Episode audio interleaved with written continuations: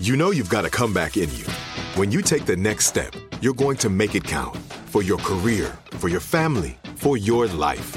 You can earn a degree you're proud of with Purdue Global. Purdue Global is backed by Purdue University, one of the nation's most respected and innovative public universities. This is your chance. This is your opportunity. This is your comeback. Purdue Global, Purdue's online university for working adults. Start your comeback today at purdueglobal.edu. When you buy Kroger brand products, you feel like you're winning. That's because they offer proven quality at lower than low prices. In fact, we guarantee that you and your family will love how Kroger brand products taste, or you get your money back. So next time you're shopping for the family, look for delicious Kroger brand products because they'll make you all feel like you're winning. Shop now, in store, or online. Kroger, fresh for everyone.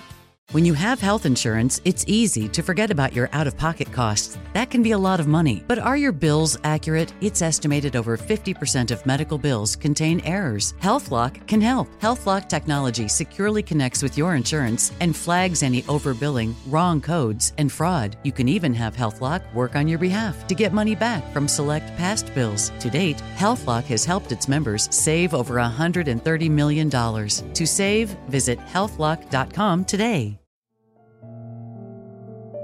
You're listening to American Shadows, a production of iHeartRadio and Grim and Mild from Aaron Mahnke.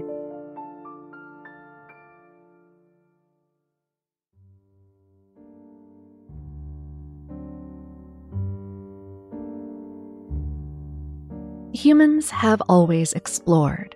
We've gone to the depths of the ocean and the reaches of space. It's brought us to new lands, or new to us, and into contact with all different kinds of life. And that contact with the other, the unfamiliar, has often seemed scary. Uh, Just take a look at old maps drawn up by Western European travelers. As ships began to sail around the world, sailors brought home fantastic stories that were almost too big to believe. Uh, They talked about monsters and about savages, and often about cannibals. The term was coined by none other than Christopher Columbus.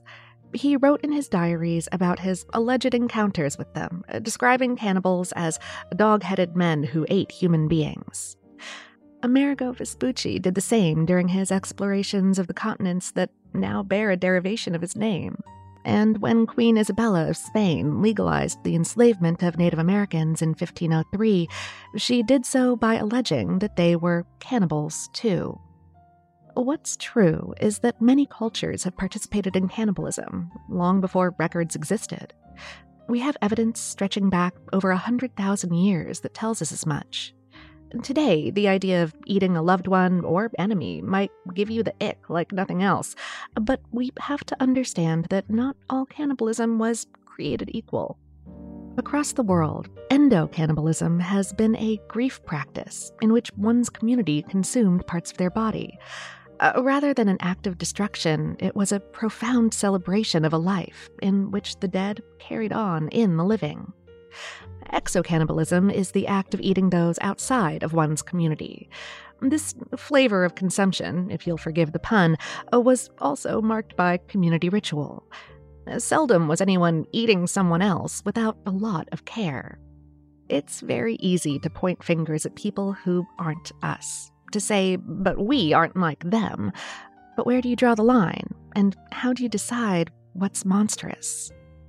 What Queen Isabella and her ilk failed to acknowledge was the widely accepted practice of medicinal cannibalism in Europe. It leaned on the beliefs of sympathetic magic, or that like serves like. For example, drinking from a human skull was said to help with headaches. Blood was said to help with bleeding. Rendered human fat had a number of uses. Executed bodies were the most highly prized, as it was believed that a quick, traumatic death gave no time for a life force to slowly seep away. The hypocrisy is glaring. When colonists came to the New World, they were regaled with tales of indigenous cannibals. Cannibalism was practiced in some Native American societies, uh, particularly in some groups in the North and West. But for many, it was never simply to fill their bellies. In a stroke of irony, it was likely the English settlers who became the first gastronomic cannibals in that part of the world. The winter of 1609 to 1610 in Jamestown, Virginia, has been remembered as the starving time. A seven year drought, fractured leadership, and a siege by Powhatan warriors had created a fatal predicament for the colony. In that period, about three quarters of Jamestown ended up starving to death. Of the 60 or so settlers who remained, they scraped by on whatever they could find, including the flesh of their recent dead. Archaeological evidence of these years was discovered as recently as 2013 when human bones bearing the marks of butchering were discovered in a trash pit. It was one of many pits and one of many bodies that have been found at the site. America has long been a land of cannibals, Uh, but that distinction has never really belonged to one group. Despite what European colonists thought about themselves, they were certainly not above cannibalizing their peers, as the incident in Jamestown proves to us. So, what really separates the monstrous from the rest of us, if anything at all? I'm Lauren Vogelbaum. Welcome to American Shadows.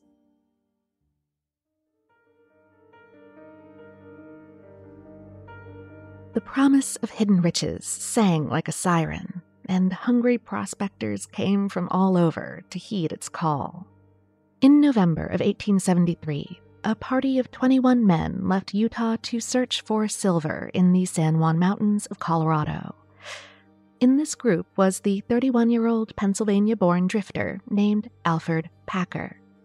He was a curious man, this Alferd. He was a little bit odd. It was hard to know who he really was. He prided himself on being a great entertainer, but his tall tales often fell short of convincing. He had a way of contradicting himself and just seemed to try a little too hard to sell himself, often altering important details about his life in the process. What we also do know as fact is that he was discharged from the Civil War on the account of being a severe epileptic, experiencing bouts of seizure as many as three times every 48 hours. And he had worked all sorts of odd jobs, but it's likely it was hard for him to hold anything down for a significant period of time. Uh, taking bromides seemed to help his condition, but they weren't totally curative. Uh, this was a part of the story he was always sure to leave out. Packer had volunteered to lead the silver hunting party. He set off with confidence, with 20 men in tow, into the dense forests and jagged mountains of Colorado. There actually wasn't even a set path to their destination. Any expedition to that part of the country was sure to be a treacherous one, and it was imperative that the guide knew the land well. What his team didn't know was that Alferd wasn't the expert on the Colorado mountains that he claimed to be, even so, the first part of their trip was fairly smooth. Spirits were high, folks were filled with hope. They had big dreams about what they'd find in the mountains and what they'd do with it all once they got home. But it wasn't long before things began to unravel. Early into their journey, Packer had an epileptic episode and fell into the campfire. He was saved by a companion, but when he came to, he brushed it off, claiming it was the first seizure he had ever experienced. But he soon began to have seizures several times a day, and the other travelers began to suspect that he was lying to them. It soon became clear that there were other things that Packer couldn't cure himself of. He was outed as a habitual petty thief. He was also quarrelsome, whiny, and apparently greedy with rations. He was said to be surly and bragged about a jail stint he served after buying the services of frontier sex workers. But Packer was no dummy. He knew his party had grown to disdain him, and he felt the same right back. He called this a cordial hatred and was happy to continue on. Others didn't share that feeling. By the time they crossed the Green River, about 85 miles from the Colorado border, the party had come to the mounting realization that Packer had been lying to them about knowing where he was headed. Horror and rage gripped the men, all of the other issues they could live with. This they quite literally could not. On January 25th of 1847, the party was surrounded by a group of Ute warriors as they approached the Colorado border. The party was on reservation land, and one account tells that the Ute took pity on the sorry, hungry prospectors in front of them. Chief Ouray, who was present that day, offered to take the men in. He warned them not to continue and offered them his hospitality until the spring thaw came. For a few weeks, the party stayed with the Ute, but they soon grew antsy, worried that the riches would be gone if they waited until spring to set out again. They calculated that they only had 40 more miles to go. On February 2nd, five men broke from the party. Alferd tried to join them, but was threatened with a gun. He would get his chance a week later when five other prospectors decided to leave the Ute encampment. Chief Ouray told them not to go, and that he wouldn't even allow for his own people to try. But the prospectors refused his advice, and Ouray reluctantly drew them a map in the snow. He illustrated two trails over the mountains a lower trail, which was 80 miles long, and an upper trail, which was only 40 miles. The party set out for the upper trail in the dead of winter without a single snowshoe in sight. Two and a half months later, on the morning of April 16th, Alferd Packer wandered out of the mountains and into the Los Pinos Indian Agency. He was alone, with none of his companions anywhere to be found.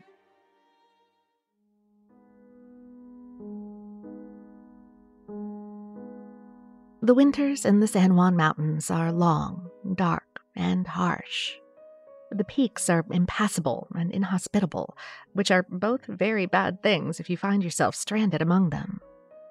By some stroke of luck that felt nothing short of divine intervention, Alferd Packer had made his way out of the mountains with just a backpack and a rifle. He was ragged and ravaged, but otherwise appeared to be in good health. He had endured temperatures down to negative 50 degrees Fahrenheit in the wild for over 57 days, and people were simply impressed. His party was lost, Packer told the folks at the agency. Oh, this surprised no one. What did surprise them, though, was that he didn't appear to be hungry. In fact, he looked rather well fed. According to one story, rather than scarfing down a breakfast upon arrival, he opted to throw back a few shots of whiskey instead. It's then that his story began to come out. He claimed that soon after he and the other men left Chief Ouray's encampment, he began to suffer from frostbitten feet and snow blindness. His traveling companions elected to leave him behind with a rifle and supplies. Uh, where they ended up, Packer said, well, he could only assume that they had died from the cold themselves. But, as fate would have it, Packer wasn't the only one who showed up at the agency that day. A Preston Nutter, a Dr. Cooper, and a fellow by the name of Italian Tom, all members of the crew who stayed behind at the Ute camp, appeared just hours after Alferd did. This did not please him. In fact, Packer grew visibly upset at their arrival. Nutter asked where the rest of his party was, and Packer repeated his story. Packer began to move quickly. He started talking about returning home to Pennsylvania and sold his Winchester rifle for $10. He and three other men decided to hit the road and head to the nearby town of Saguache. During their trek, Nutter poked at Packer. He had long been suspicious of him, and the intervening months apart did nothing to change that. Why, he asked Packer, did he have the knife that had belonged to Frank, one of their lost prospectors? Packer quickly said that Frank stuck it in a tree and left it there, which of course made no sense. Once they arrived in Saguache, Packer aroused even more suspicion. Uh, for a guy who was constantly broke, he seemed to have suddenly, somehow, come into some serious money. He ended up spending almost $2,000 in today's money at a local saloon over a two week period. With every passing alcohol soaked night, Packer's story got more dramatic and more unbelievable. The inconsistencies were glaring, and the looks began to fly. But Packer wasn't wholly oblivious. He noticed that his companions were growing uneasy. Soon, he began to make plans to depart Saguache. But once again, timing was not on Packer's side. As he prepared to leave, he ran into the general of the Los Pinos agency, a fellow by the name of General Charles Adams. And even if he wasn't completely oblivious, he also couldn't resist sharing his story again. So he sat down for breakfast with the general's wife and told her all about his time in the mountains. While his wife was occupied, General Adams took it upon himself to do some digging. He was quickly informed about the suspicious Packer and soon formed a plan of his own. General Adams decided that a party would be formed to go search for Packer's men, and Packer, it was decided, would be their paid guide. What Alferd Packer, General Adams, and all the men in Saguache didn't know was that at that very moment, more men from Packer's original party were arriving at the Los Pinos agency. When General Adams and Packer returned, these prospectors did not give their former guide a warm welcome. Instead, it ended up being an interrogation. They wanted to know what really happened up in those mountains. It didn't take long for Packer to crack. He broke down, suffered a short seizure, and then confessed. The journey was harder than they thought. He admitted that they had been foolhardy and overconfident. The conditions were unlivable, with snow above their head for miles at some points. Soon they began to run out of food, so they began to forage, but that was no good. They grew hungry enough to start eating their leather shoes. And then, one by one, they died. The first to go was Old Man Swan. They decided to eat him right then and there. The survivors ate their dead as they each slowly perished throughout their journey. And when they were down to two men, a packer and a man called Bell, they made a pact to not kill and eat the other. But Bell eventually went back on his word and came at Packer with the butt of his broken rifle, so Packer did the only logical thing he shot Bell dead. While General Adams may have believed Packer's tale, the other men present didn't. They knew and respected Bell, and doubted he would have gone back on his word.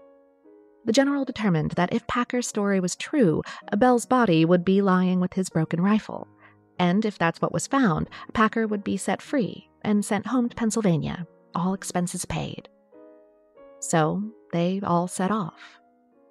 Packer quickly became disoriented once he was back on the trail he was lost and wouldn't be able to lead them to Bell.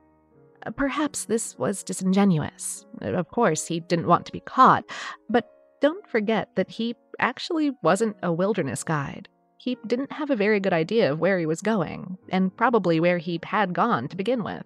But Packer was taken into custody and installed in the cabin of the Saguache County Sheriff for the summer. Three months later, an illustrator from Harper's Weekly stumbled across the mutilated remains of five men near the Gunnison River. Their bodies were all laid within a few feet of each other, covered in blankets and clothes, and badly decayed.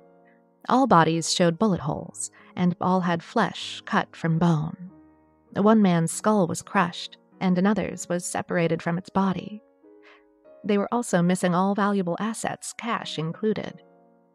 Of course, finding the remains of all bodies together completely invalidated Packer's claim that they had all died slowly over time. The artist drew a sketch and brought it to the local authorities. They quickly set off to the mountains to corroborate the story.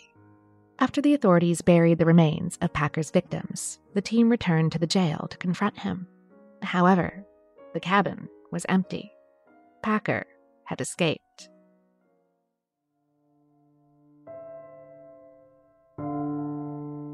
Alferd Packer took to the road again. It was easy to be anonymous in those days. For the better part of a decade, Packer stayed out of the hands of the law. He had gotten lucky. Though his digs at Saguache hadn't been so bad, he was still being held without any evidence of wrongdoing. He maintained his innocence, and not everyone was as quick to blame him. It would later be revealed that two men not only helped spring him loose, but gave him food for the journey. They were upset the town's resources were going to hold a man convicted of nothing, and so they quietly released him, just days before the bodies of Packer's party were discovered. His luck couldn't last forever, though, and he was recognized by a fellow prospector in Cheyenne, Wyoming in 1883. The man wrote to General Adams, who made quick work of getting to town. There, he found and apprehended Packer, taking him down to Denver by train. Packer tried to work a deal. If General Adams could protect him from the angry mob that surely awaited him back in Colorado, he would provide the real truth about what had taken place in the mountains all those years ago. The men made an agreement. Flanked by a sheriff and a deputy, Packer made his confession. Packer claimed that his party fractured one day when one of the men, Swan, sent Packer ahead to scout into the mountains in order to find their way. Packer claimed he was gone a whole day and, on his return, uh, saw something wildly frightful. There sat his companion, Bell, hunched and wild eyed over a fire and roasting a piece of meat. Four other men lay dead around him, all in various states of mutilation. Uh, some were shot, some were slashed, and some had hunks of flesh cut from their bones. It's then that Bell jumped up and came for Packer, and reacting quickly, Packer shot him in the stomach and then whacked him over the head with a hatchet. Bell was dead, and now Packer was alone. He tried and tried again to get out of camp, but the snow was impassable. So, for 60 days he stayed, making fires and living off the flesh of his companions. As the spring came, he grew hopeful, cooked the last of the meat, took what he could, and left camp. This time he'd make it out. His first confession, he told the men, was crazed, and he couldn't be held responsible for what he had said. He had been through quite an ordeal, and they had to understand. The news broke in papers, from the mountains to the sea, it was a sensational story. This man, after all, had just admitted to eating his friends. There was certainly a tantalizing drama to that story, but the question remained how much of it was true? Many thought Packer killed his companions in cold blood. Swan's family said that he had left home with $6,000 in cash and gold, which would have provided Packer with plenty of motivation for murder. Others suggested he had knocked out members of his party with morphine, uh, which he had also used to treat his epilepsy before killing them. In their minds, he had this particular condition and used it to aid in cold blooded murder. Packer's trial began on April 9th of 1883. He was only charged with the murder of Swan. This was strategic for the prosecution team, and hopefully an easy sell to the jury. And if he got off, well, they could bring more charges against him in the deaths of the other four men. For the first two days, men testified against him. On the third day, he took to the stand. He told his story once again about finding Bell at a campfire, surrounded by his dead companions. He admitted to taking their money. He admitted to eating them. He denied killing anyone but Bell. Packer left the courthouse that day feeling confident in his performance. He looked forward to being a free man. But even if he was telling the truth where it mattered, he lied about other things on the stand his age, his military service, his epilepsy. He just couldn't stop himself from lying. He was convicted in the death of Old Man Swan and sentenced to hang. Uh, but once this verdict came down, his team petitioned. Since the crimes happened on the Ute Reservation, it was out of the state court's jurisdiction. And they were right.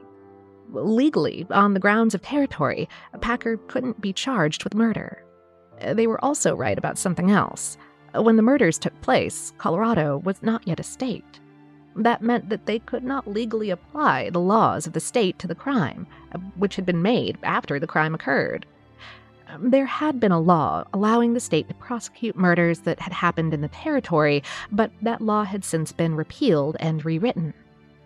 Packer could not legally be tried for murder, but he could still be tried for manslaughter. Um, the laws allowed for that. Packer won his rights to a second trial, which took place in 1886.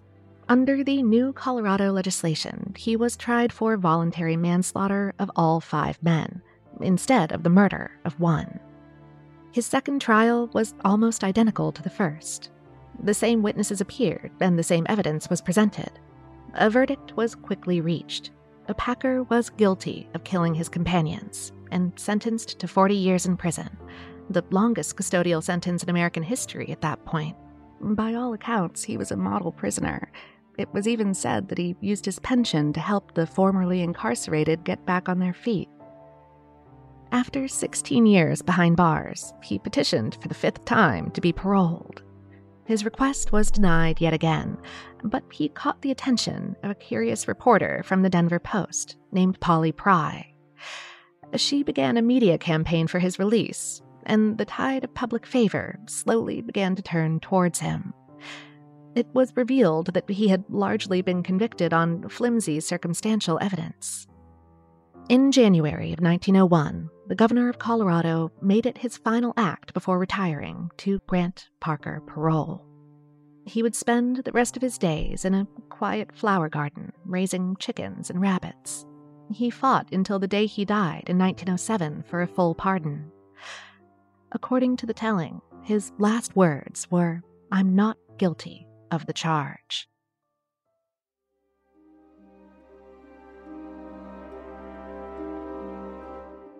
Alferd Packer always maintained that he may be guilty of eating the men after they died.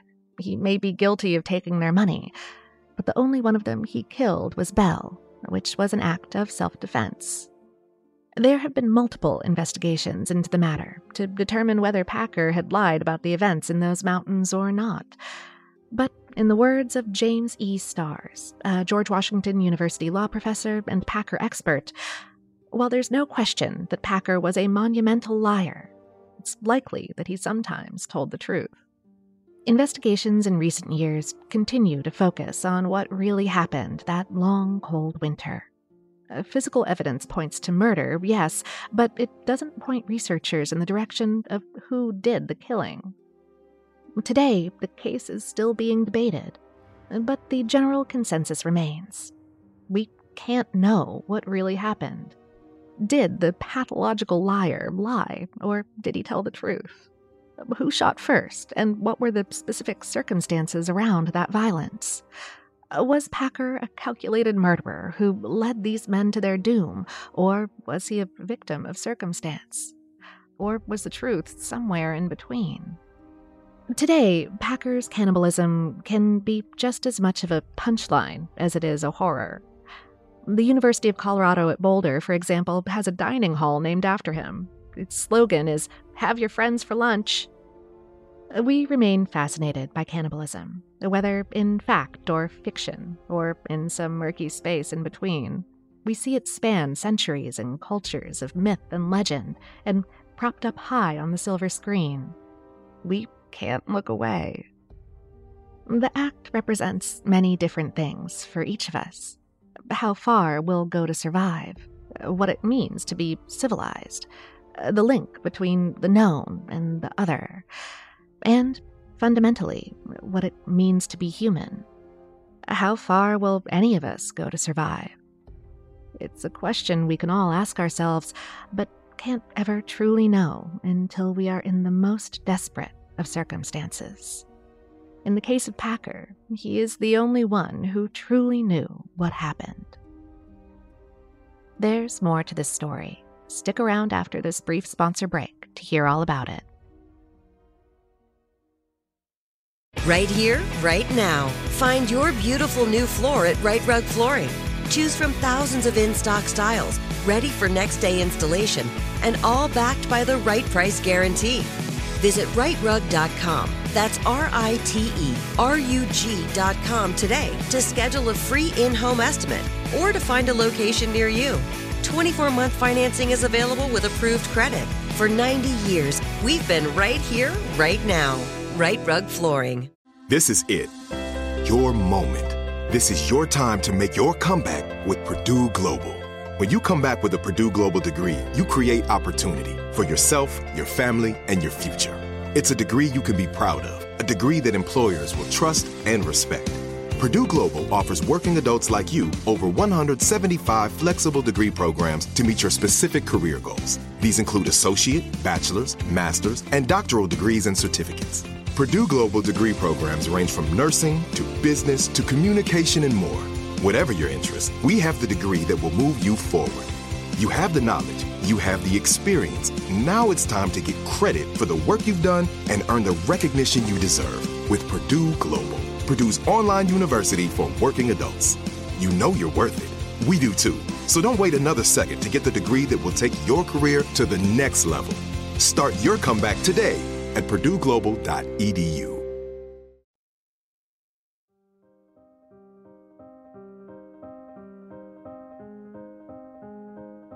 The frigid Yukon was once a place for outlaws.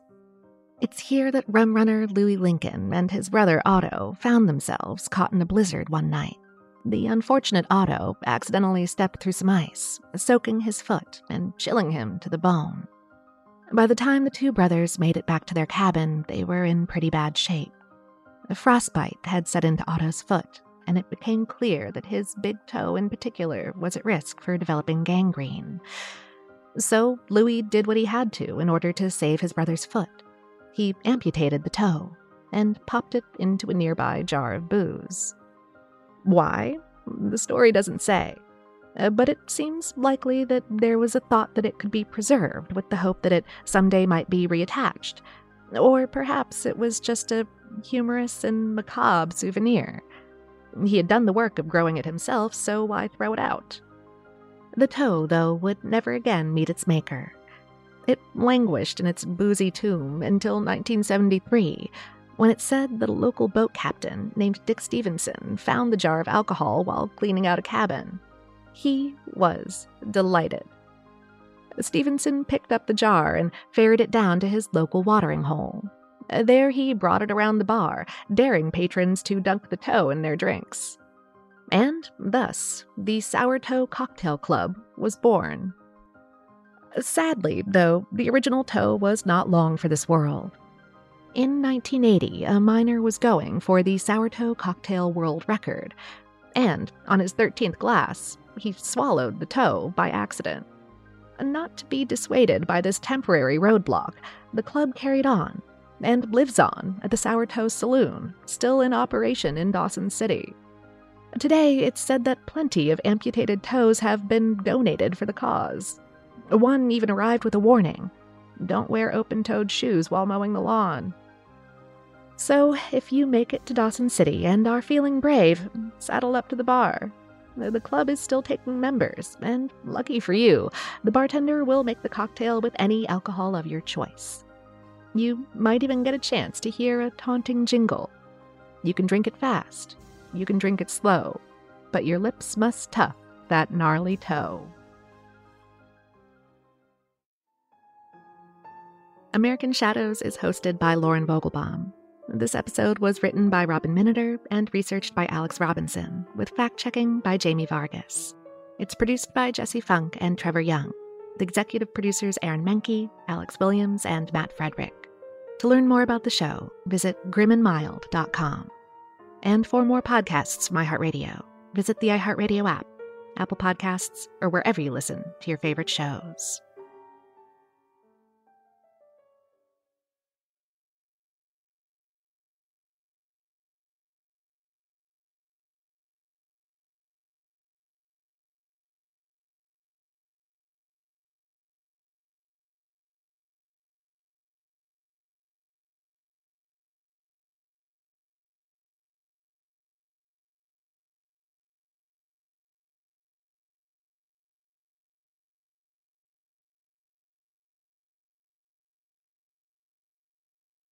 Right here, right now.